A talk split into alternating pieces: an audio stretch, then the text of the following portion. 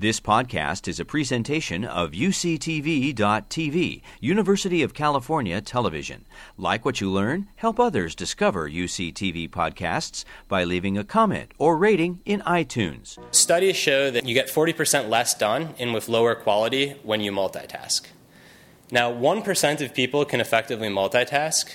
Odds are that's not anyone in the room because that's just how odds work.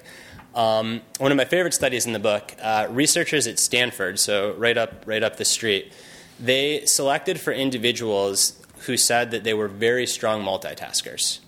And then they put these multitaskers in an fMRI, which is a, MRI imaging machine that allows them to see brain activity. And they told the multitaskers, multitask, task switch, and they're looking up at the screen and they have them switch between different tasks. And then they had them single task.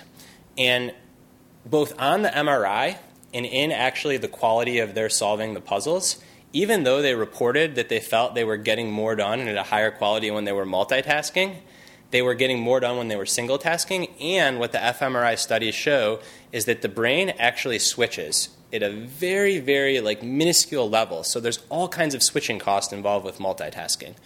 Um, so I guess the moral of the story is most people are pretty prone to multitasking psychologically it makes sense because you feel like you're getting a lot done, right? I'm being very productive, I'm working on all of these things. But what the research shows is that you're actually probably getting less done and certainly at a lower quality. You've been listening to a podcast by University of California Television. For more information about this program or UCTV, visit us online at uctv.tv.